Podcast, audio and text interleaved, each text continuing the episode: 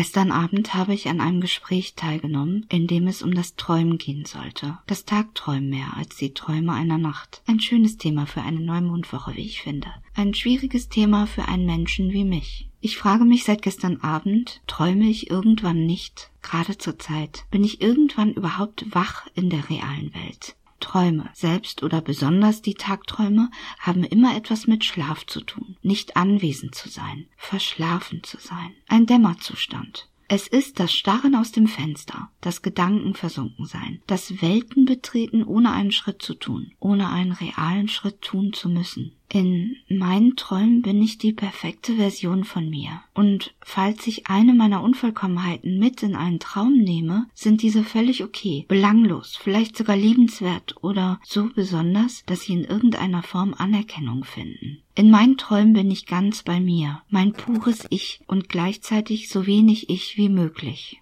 Was haben mir die Erkenntnisse aus dem gestrigen Gespräch gebracht?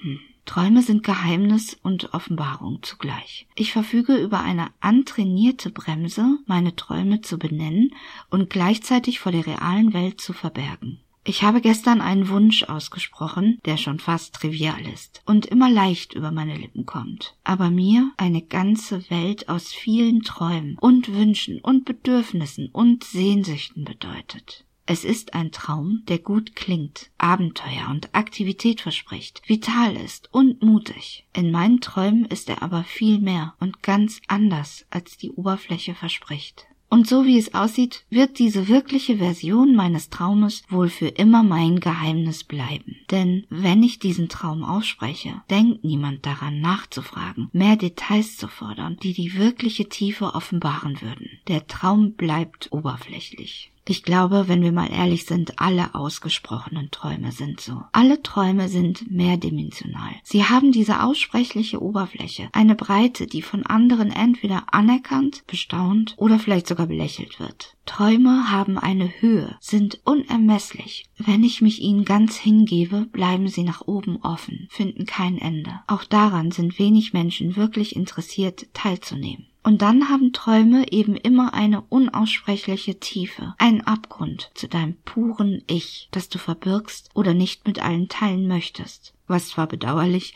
aber auch verständlich ist. Ich möchte meine Träume gar nicht mit allen teilen. Ich möchte keine Kommentare auf meinen Traum, kein Bewerten, kein Urteilen, kein Belächeln, denn es sind meine Träume. Abgrundtiefe Träume sind mein Alleinding, ein für mich Ding. Ja.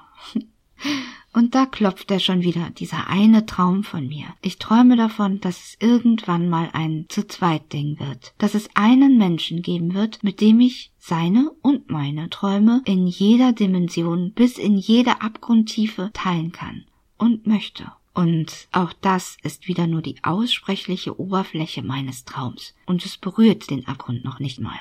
Ja, ich bin noch lange nicht fertig mit dem Träumen. Und das ist toll. Damit mache ich auch direkt weiter. Ich bin nur mal kurz an der Oberfläche aufgetaucht, um davon zu erzählen. Und jetzt verschwinde ich wieder in irgendeiner Abgrundtiefe meiner Träumerei.